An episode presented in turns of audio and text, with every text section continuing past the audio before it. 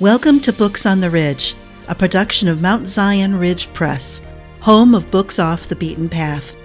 This is a podcast for our readers to get to know the authors of our books and look between the pages and behind the scenes.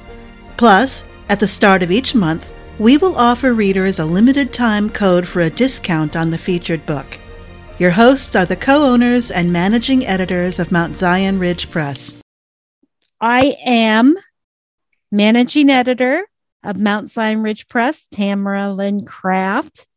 And this is my cohort, the one who keeps me on my toes, the one who gets me out of bad situations sometimes and helps me edit my messes. okay, I don't I don't know how how much I get you out of messes. It seems like I come up with crazy ideas and you say, uh-uh, that that won't work. yes, that's true too. we bounce crazy ideas off of each other. well, welcome to episode two of our podcast. I'm Michelle Levigne, co-guilty party, co-editor. And we're delighted to come back and do some more exploring with Diane Virginia and the Kiss of Peace. And we want you to remember you can get $1 off the digital or print copy of Diane's book. Use the code Solomon1 at our website S O L O M O N and the number one. This is such an involved book. How long did it take you to write it? Like, did it did it just all pour out at once, or was there years of research involved and refining and learning new lessons. And it's like, okay, I thought I understood this passage, but this passage I read later illuminates. And can you estimate yes. the actual physical 10 years? Wow. I yeah, 10 it. years. But it's, see, like I said, I wasn't in a hurry and I was also raising kids and everything at that time, teenagers, yeah, as um, life happens. So, and I wasn't in a hurry. I would wait until I could experience the scene, I didn't feel like I was qualified to write about it. I wanted to experience it before I could write about it because the Bible knowledge that stays as head knowledge really doesn't do us any good. The Bible knowledge that gets into our heart and permeates us and changes us, that's what does us some good and changes and fixes a life and helps us to come alongside and have the peace and the love and transfer that to someone else. You know, we have to experience this. So I wasn't in a hurry. And I also did extensive research. And then I also aside from bringing along one editor to edit the work, the first edit was really rough. And then the second one was when he told me to present it and I bombed. But then I also presented it to Les Stobbe. He was an agent. Now he's a coach. And I was just hoping he would pick me up because I needed a doctrinal edit. And he did ask if he could pick it up. And I was really, really delighted that he did. He came along and did a doctrinal edit. And there would be times where he'd contact me and say, okay, tell me how you're going to defend this. Like, for instance, personal communion. I believe I have communion every day with the Lord. That's not how all churches do things. They only have communion in a group setting. He's like, tell me how going to defend this. And so I would state my reasons. He was like, okay, that'll work. Talk to you later, you know because I wanted to make sure that, you know, I didn't get, you know, off the beaten path, but off the beaten path that is still scriptural, you know. Yeah. So I wanted my work checked. And then you, Michelle, came along and did an edit of the work. So it went through extensive editing. I didn't have to do a lot by the time it got to me. I like that kind of editing. Made your job easy, huh? Yeah. I really think, you know, bringing editors along, you know, we don't write alone. Oh, I got my word weavers. One lady, uh, Glenda Schaus from, we've been personal friends, and she's also in my word weavers group. And she read everything over of all the different versions that I had many times, you know. And if she didn't like it, she'd tell me and she'd tell me why. So it was really good to have a friend come along too. Yeah. And I think what is that's that's the experience, you know, writers we spend a lot of solo time, but we also rely on each other to uh, sharpen our arrows and adjust our aim. I agree. One thing that I learned right away when I started reading this book that I had never realized before was that Jewish men in Bible times were not supposed to read this book until they were 30 years old because otherwise they would only see it as a sexual book and not see the spiritual allegory. And you you put that in your notes or or forward or something i'm not sure where. But that's something new that i learned uh, right away. Just the it hit me as soon as i started reading that one thing I wanted to ask you though is what things surprised you? What did you learn that it could be spiritually, it could be about the book of Song of Solomon, or it could be even in writing and your writing craft. What did you learn along the way? I think the main thing that I learned is the depth of love that he has for us and the peace that comes when we receive his love. That's like the major message here and I also, some of the customs that I write about in one of the chapters, like when a man takes the woman into the huppah, the wedding chamber, um, they have sex first before they are presented to the group. And that's like, what? You know, and that there's no dating or anything like that. really, that chapter has been a favorite for a lot of people to see the customs that go on there. And, but once you realize the whys on that. It's kind of like your parents and his parents, you know, they're the editors per se, you know, that there's, they brought together two people that they know are going to have good connections and that the families are going to have good connections and that there's going to be a purity before they are joined because they aren't going to be permitted to date or any of those things that we do now and get ourselves, you know, with children out of wedlock and various things. It just, um, it's a controlled situation. But also, I think the forgiveness that I see in the Song of Solomon, the bride is bringing all of her problems, all of her troubles, all of her failures, and all of those things. And she's just laying them down at beloved Jesus's feet. And instead, he's exchanging those for his strengths. So, for your listeners, anything that you've done, put it at the feet of Jesus. He already loves you. So you might as well surrender it and receive the strength that he gives as he comes alongside you. And he wants a bridal relationship with every single person. Sad thing is, some people won't choose this. They won't have this beautiful relationship until they get into the gates of glory. But we can experience this fullness now. That's another thing that really surprised me is the fullness. And when I was done, I thought writing the book, I'm like, God, there's so much more. He kept on revealing stuff, and I felt like I couldn't finish the book. And he told me that it would never be finished, that there would always be layers to understand of Song of Solomon. It's just inexhaustible. And I've really experienced that as I've met people. Uh, I just met somebody last night who shared some things that he knows about Song of Solomon. And I'm like, oh, wow, that's cool. And, you know, that I'd share, it's like, oh, wow, that's cool the whole dinner we were at this steak dinner and i had taken no bites of my steak you know because we were so interested in the topic because he had researched it too you know. It's it's just a wonderful book. It's my favorite book of the bible. That is great. Of course with all those spiritual highs and all the, the lessons and the and the continuing revelations were were there any low points? Was there a point where you felt like somebody was trying to stop you from writing or somebody is trying to discourage you from from getting the message out and sharing it? I don't want to say attacks per se, but there were there any dark points along the way because 10 years is a long time to be on a, a constant upward upward track. I would say no on the writing part, but finding a publisher was after it was so long and I knew 10 years had passed. That's when, you know, I was at a conference and I'm like, God, I've done all the stuff. I have a whole ministry running, you know, Vinewords. I love it. but that was developed in trying to get other people platforms so it wouldn't be so hard for them to get their foot in the door for publishing. Like I've done all the stuff. I've done all the stuff. I can't be the superstar.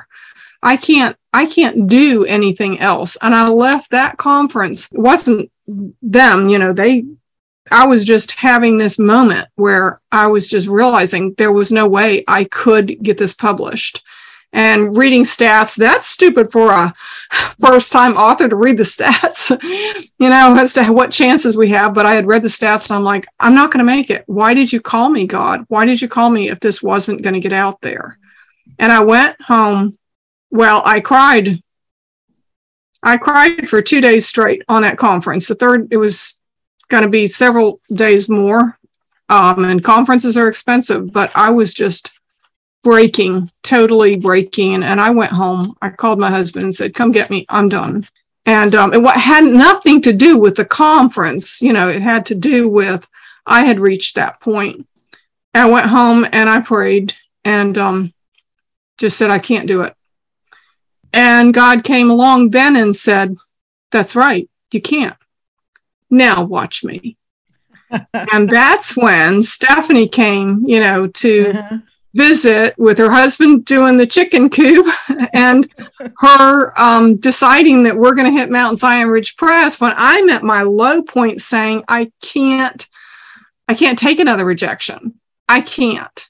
And her's like, well, we're going to submit this and all bouncy, you know, energy girl that she was. And, uh, yeah, my attitude then was, oh, okay, so we'll hit the button, we'll get another rejection, another, another closed door. That that's what was hard for me because I knew that I had been called and I had put so much not just research but experiencing it. And I was so hungry to impart this to ladies but men also but mostly ladies impart this message impart this love and I needed a book in my hand that I could go you know use because we're not just going to do Bible studies. I'm hoping that I'll be able to preach too. And I had not, I had nothing. So I just reached that point. But as soon as I laid it down was when the opportunity to publish with Mount Zion Ridge Press came immediately that week. You know, it was like I went in the dumpsters, Stephanie came, we celebrated doing stuff. But then, of course, she gets into writing, and of course, she notices the book, you know, and of course, she wants to submit it. And I did not want to, but I'm glad I did. She really she talked me into it, and you know, like I said, when I evaluated you guys, I was looking, saying. I don't see why they wouldn't pick it up because I seem to fit into their model. I believe that God was waiting to have you submit it to us. this is the kind of Bible study we are looking for, the ones that go deep. So many publishing companies, and I'm not faulting them, but so many publishing companies are trying to reach wide audiences.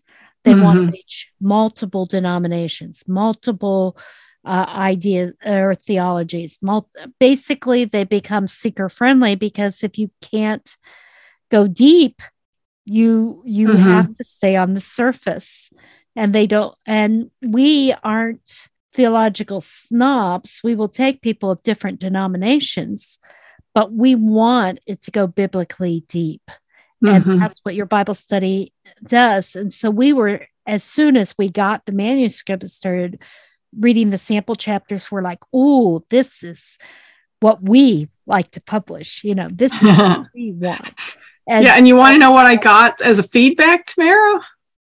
Somebody asked me the last one one of the people I pitched it to said, "Can you just make a coffee table book on Song of Solomon?" I'm like, oh, "What? yeah, we need it to be entertaining." I'm like, uh, I don't think that's going to work. no, they, they do. They want entertainment. Just stay on the surface, appeal to everybody. How about let's get biblical? that's not just true for adults it's true for children's church too i, I don't i can't tell you how many curriculums i've looked at that they have noah's ark jonah and the whale david and goliath you know and some gimmicky thing wanting to make it children's church like disneyland But Right. the thing is, it is so much more fulfilling and entertaining when we are in the presence of God than the world Right. would ever offer. Right. We need to be changed by our Savior. We need to dive in. Exactly. And dive into his great love and this great romance you have written about. So, considering that, I'm sure you have some authors that really go deep that you have really enjoyed reading their Bible studies or their Christian books or whatever. Why don't mm-hmm. you help our readers out by talking about your favorite books or your favorite authors? They don't have to be Bible studies, they could be fiction too, but just give us uh, Mhm. your list so we can glean from it. Well, I would say Stephanie Pavlantos. She's um, Jewels of Hebrews. She got published with you, and I went through that study with her, and I thought it was awesome. It was very deep and very biblical. The other writer that I really like to read is Vernon McGee. He's just right on the money to me. Oh, I agree. And it's nice to have modern writers that are going that deep. Uh, my pastor always told me uh, for every book, modern book I read, I should read two dead guys because the dead guys always wrote deep, you know. Yes. And, and the modern, not so much. So, Spurgeon, uh, let's see, Matthew Henry, uh, Akiba. yes, all of them. So, Okay, since we're moving off of the book into you as the writer, you as the person. So, what's your process for writing? You know, are you like a morning writer, an evening writer? I there's people, a number of people nowadays don't like the pantser term. They want discovery writer as opposed to Hmm. somebody who does a lot of outlining. So, did you write as you were as you were learning things or did you do all the research and organize it and then put the book together what, what's your process for writing? And also physically where do you write? Our, our listeners can't see the view through your through the camera on your computer. Do you have a specific office that's set aside or do you you know write in the corner of the living room or Mhm. on a porch? Hmm Well, I'd say I start in the prayer room. Something has to teach me, touch me deeply while I'm in prayer and just jotting down a few notes in my journal or sometimes my hand if I haven't brought something to write on. Um, or dog earing the pages of my Bible. You know, sometimes he'll just really start to speak there. I- don't make that my writing room, though. I make that my worship room. So I come before him and, you know, even if I haven't gotten anything specific while I'm praying, then I come down to my office or sometimes I go into the garden if it's a nice day and uh, pick some weeds or whatever and just continue that worship process. Come to my desk. And if you look at my desk now, right now, there's a toy between my feet that my dogs, Cowboy and Cowgirl, they're miniature Aussies, miniature Australian Shepherds. They write with me um, uh, cowboy prays with me. He comes and he sniffs around the prayer room, then he sits right down, and they they'll settle because they know I'm going to pray. So I don't know, having my dogs there really helps. And then I put on worship music on a computer that's just to the side so that I can research and you know listen to music on one computer and write on the other one. My husband said he I just need to get you a bigger monitor, then you could do both. But it works for me, you know. And then sometimes when I'm researching, uh, I'll just research because I think it's important to take research that we've gotten back to the Lord, or we may end up down a path that He doesn't want us to travel. Some things look really, really good until you really pray about it, and then you know you're on a wrong path.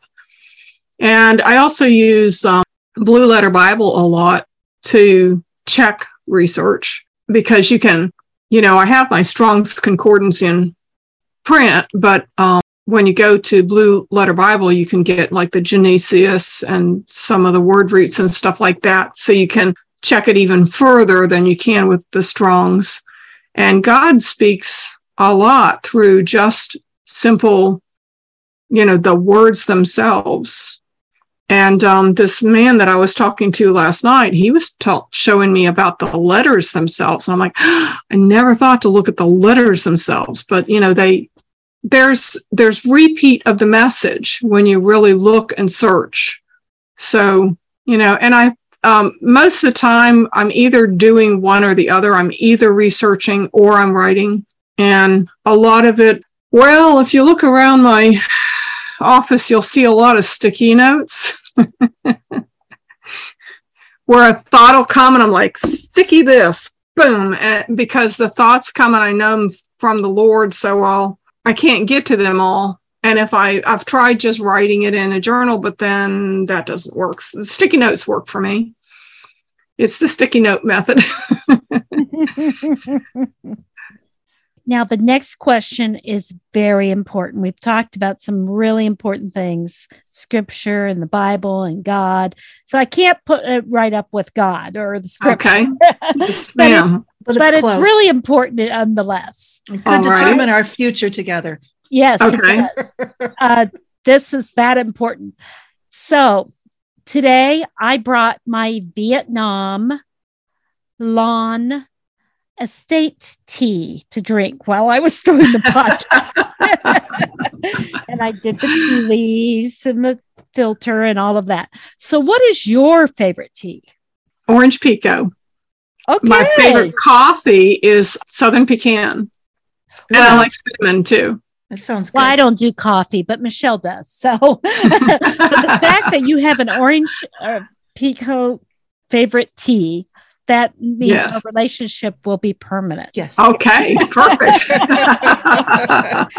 We You are passed both the tea test. drinkers, and I am a snob. So with milk or without, Michelle? Uh, I mean, Tamera and Michelle, with or mi- without milk? well, For your it tea. depends on the tea.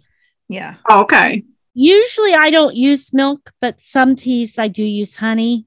Uh, there are a couple teas where I need the milk. Okay. There's a lot of teas lately. I, I put like milk in Earl Grey. 'cause I don't drink Earl Grey much.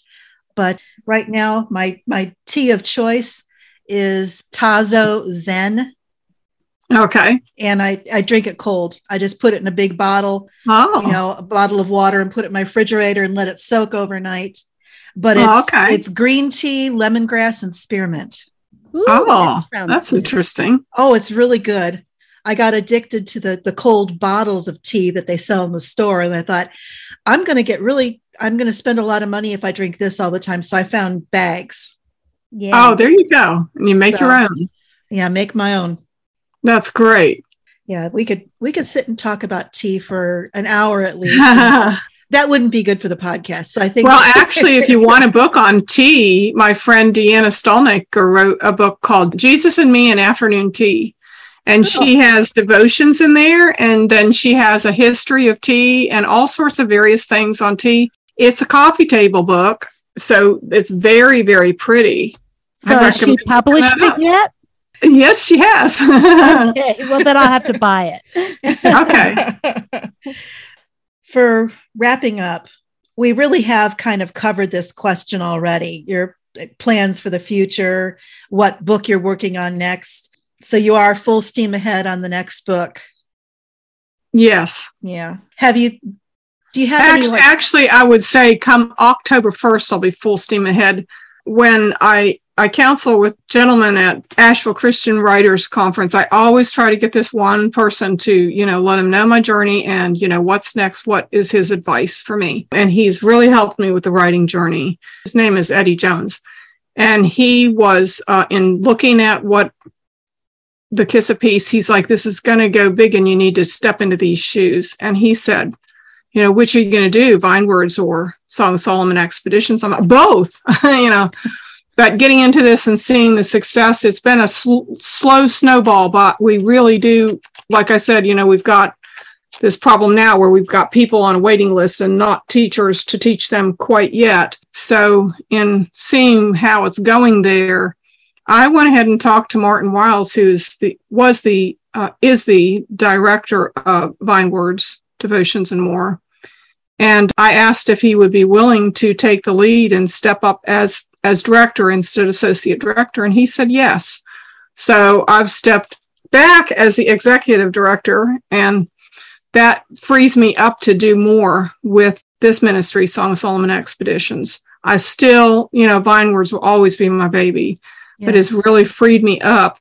And I do see, I would like to be able to start to travel and, and preach. Uh, we just got a invitation to be on a radio show. Uh, that happened last night. So that's going to happen. Cool. And we'll see. And then my husband's like, well, I'm going to have to have some time off because if you try to drive yourself, you're going to end up in Timbuktu. So, and he's right. So, you know, we're, he's kind of preparing for that as mm-hmm. in scheduling how, how he can get me there. I'll, I'll preach or teach. And, you know, I'm open to whatever ladies groups or home groups. Um, however, Sunday schools, preaching, however that, that uh, anybody wants this to be communicated. And then we also have, you know, all the resources that we've set up so this the ladies or gentlemen can take an intensive 12 week course through Song of Solomon. And we have not, we don't have the the uh, men set up yet, but we do have a teacher that's working on preparing that. And already a man on the waiting list. Great. So, as we close up this interview, Diane, any parting thoughts, or uh, where could people get a hold of you to uh, maybe have you at their church or learn how to set up one of these uh, experiences for themselves? Sure. It's Diane at DianeVirginia.com. That's my email. And any party words? Uh, well, I just want to say thank you for taking a risk on me as a debut author and also to the audience just rest in beloved Jesus' love. Open that book up and just start to experience the love and peace that your bridegroom has for you. It is life changing. Great. Thank you. And remember, your code to save a dollar off of the digital or print copy of Diane's book is Solomon 1. Thanks for listening to Books on the Ridge, a production of Mount Zion Ridge Press, home of books off the beaten path. Check our website, www.mountzionridgepress.com, for more information. Please consider subscribing to support this podcast. Plus, receive regular updates and more discounts as our way of saying thanks. Please come back next week for a new discussion with another Mount Zion Ridge Press author. Thanks for listening. We hope you had a good time. We certainly did.